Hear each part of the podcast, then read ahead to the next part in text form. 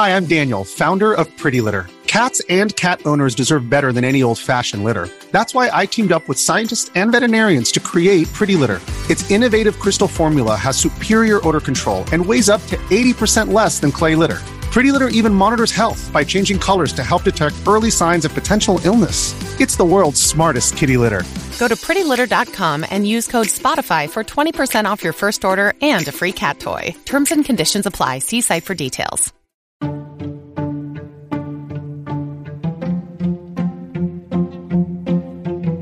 Elizabeth Holmes. Theranos. She believed in this idea so much, she was trying to believe it into reality, into existence. She was playing inventor, entrepreneur, CEO of Theranos, a completely fake, made up company, ultimately now defunct because the product itself was not usable. It didn't do even close to what it said it could do. And the story, it's actually a great concept. I understand her enthusiasm. If you could just take one tiny drop of blood and do entire blood panels full that normally take vials and vials and vials of blood for people who are afraid of needles and really for anyone else just to be able to use one tiny drop of blood and get all that same accurate information, it's life changing. But it was impossible. And people told her that along the way, but she didn't believe it or didn't accept it. She found one person and then another person, the right people, and she had investors just throwing money at her. And Theranos crumbled because the product never developed. So now lots of charges have been brought up along the way since 2017. What are those different charges, Ethan? Well, at least in this current case, I mean, so I think, you know, the SEC had a separate case and there have been some others, but this current case is the Justice Department in the Northern District of California, and it's charges of wire fraud, multiple charges of wire fraud, and conspiracy to commit wire fraud.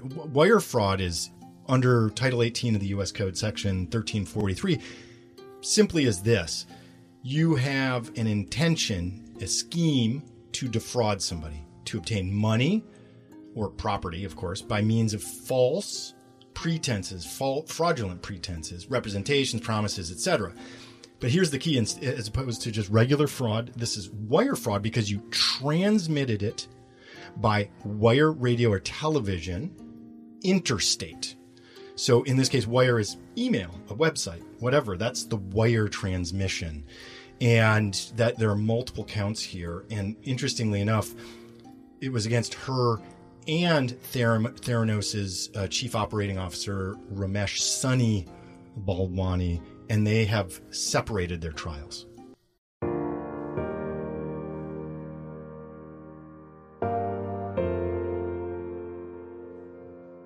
She's a very interesting figure.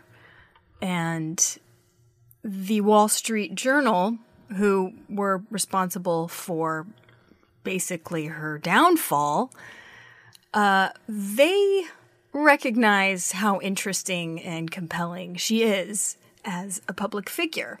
She's this person who um, very influential, persuasive, even changing her voice tone uh, to be deeper at times, wearing Steve Jobs esque turtlenecks, a, a, kind of a uniform, very distinctive, very deliberate.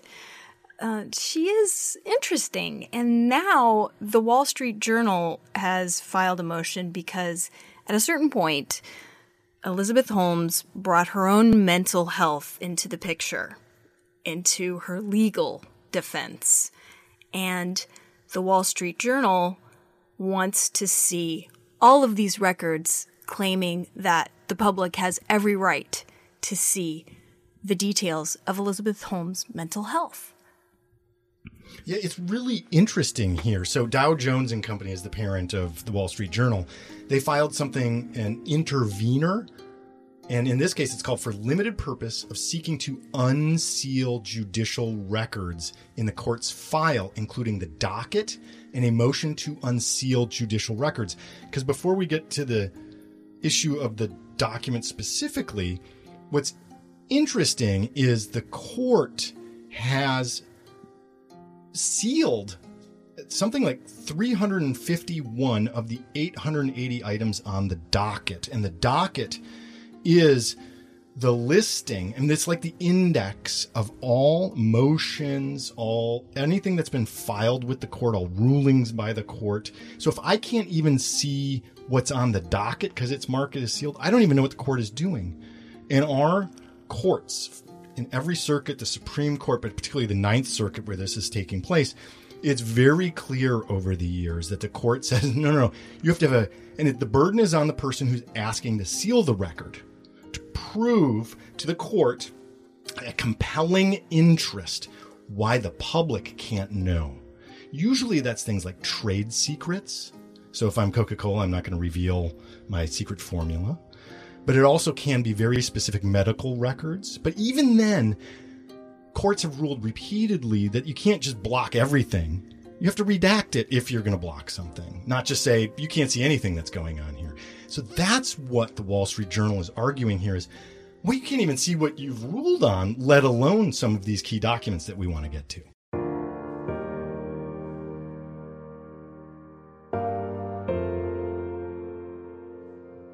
Why do you think this case is different? In what way do you mean that in is this case different? So why did the judge seal everything? Yes. Or, okay.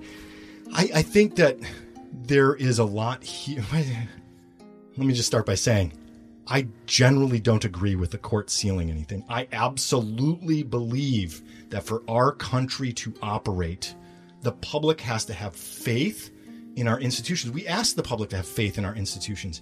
One of the ways that we have faith in our institutions is the ability to see what our institutions are doing. And so when a court seals over a third of the documents and the docket itself in a case that is as public as this, uh, alleging fraud against investors, among others, we have a right to know what's going on here. So I disagree with, I most likely disagree with the court in the first place. So I'm actually on the side of the Wall Street Journal, generally speaking, here of saying, no, no, no, unseal this. What's different here? Why did the judge maybe seal all this?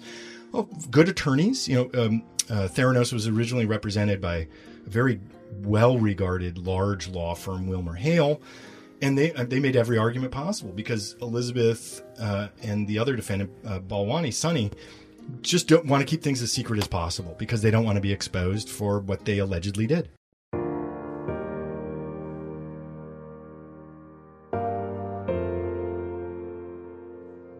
So, in what case in a legal setting uh, would mental health records be private?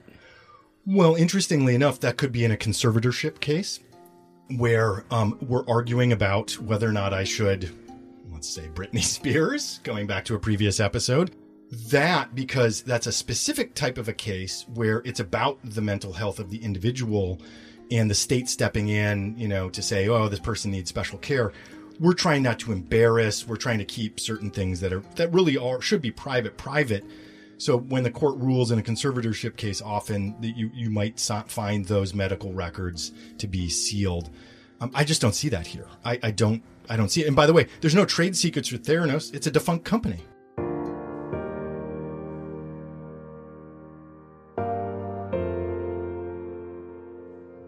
And part of the reason that her medical, um, well, her, specifically her mental health records are uh, are even on the table or even up for discussion is that she brought it up. She is the one who used it as a defense.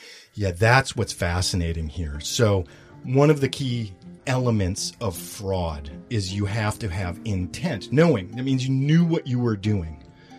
And if she's bringing up a mental health defense in this case, it's most likely, and again, we don't even have the court records necessarily to know what she's arguing here, but it might be that she's claiming that she has some kind of a, a mental health situation that doesn't allow her to have that intent That's fascinating.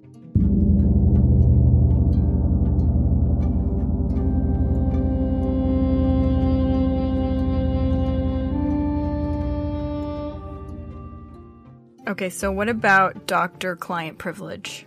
So normally you you're in the case of attorneys, doctors in states like California, it's doctors, attorneys, um, clergy, and therapists. There's this concept of privilege, so I can go in and I can talk to my doctor, I can talk to my therapist, I can talk to my th- attorney, and know that if in this case, like the the the prosecutors say, oh, I want to talk to your therapist or I want to talk to your attorney. No, that's inadmissible in court. The judge would say, I will not allow that to be brought up in court. It's privileged, therefore you can't ask about that. Um, but it's controlled by the client, which means if a, a court called me to testify, let's say you were my legal client, I would I would say, nope, that's privileged.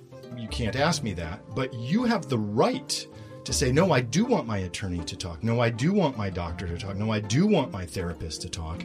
And you can even do that in a limited fashion where you try and narrow what your therapist is going to say or your doctor is going to say to a specific topic.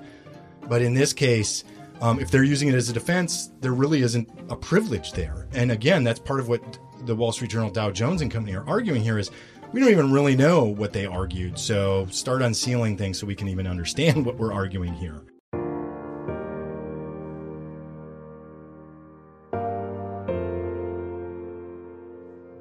So, regardless of who you are, if you're, you know, a, a, corrupt CEO or just anyone else for that matter, your mental health records are not entirely private if you enter into the legal realm with some charges either against you or if you're bringing up charges against someone else, it, even if you don't bring up your own mental health concerns. Oh no. So so again, if if a prosecutor brings it up and you're not using it as a defense, you'll be able to say, nope, this is uh, uh, privileged and it can't be part of the discussion unless there's something really really specific that matters in the case. Um, it, but it's almost always only waived in the case of a defense, like we're seeing here. Elizabeth Holmes is saying, I have a mental health defense. Well, as soon as you open that up, now we're going to examine it further. And in this case, the prosecutors have also asked the court and were granted, since she's having Dr. Mechanic be an expert witness on her behalf, we get to have our own psychiatrist and PsyD, I believe, um, look at her as well and provide their expert witness take on it. But but if Elizabeth Holmes was seeing a therapist prior to all of this, um, that would still be privileged unless she waives that privilege. So again, in a privileged situation, it only gets waived by the choice of the client or in rare circumstances, very extremely rare, there could be an argument in a national security case where maybe, um, you know, the government could argue that, but that's about it. Disclaimer Law Junkie show, including its guests and hosts, are not giving out legal advice, but discussing general legal issues. Law Junkie Show does not guarantee that the legal issues discussed are fully accurate, and it's not specific to whatever legal issues you may be experiencing. None of this advice is to be acted upon in your situation. Please seek legal advice from a licensed attorney in your jurisdiction for your individual legal matter.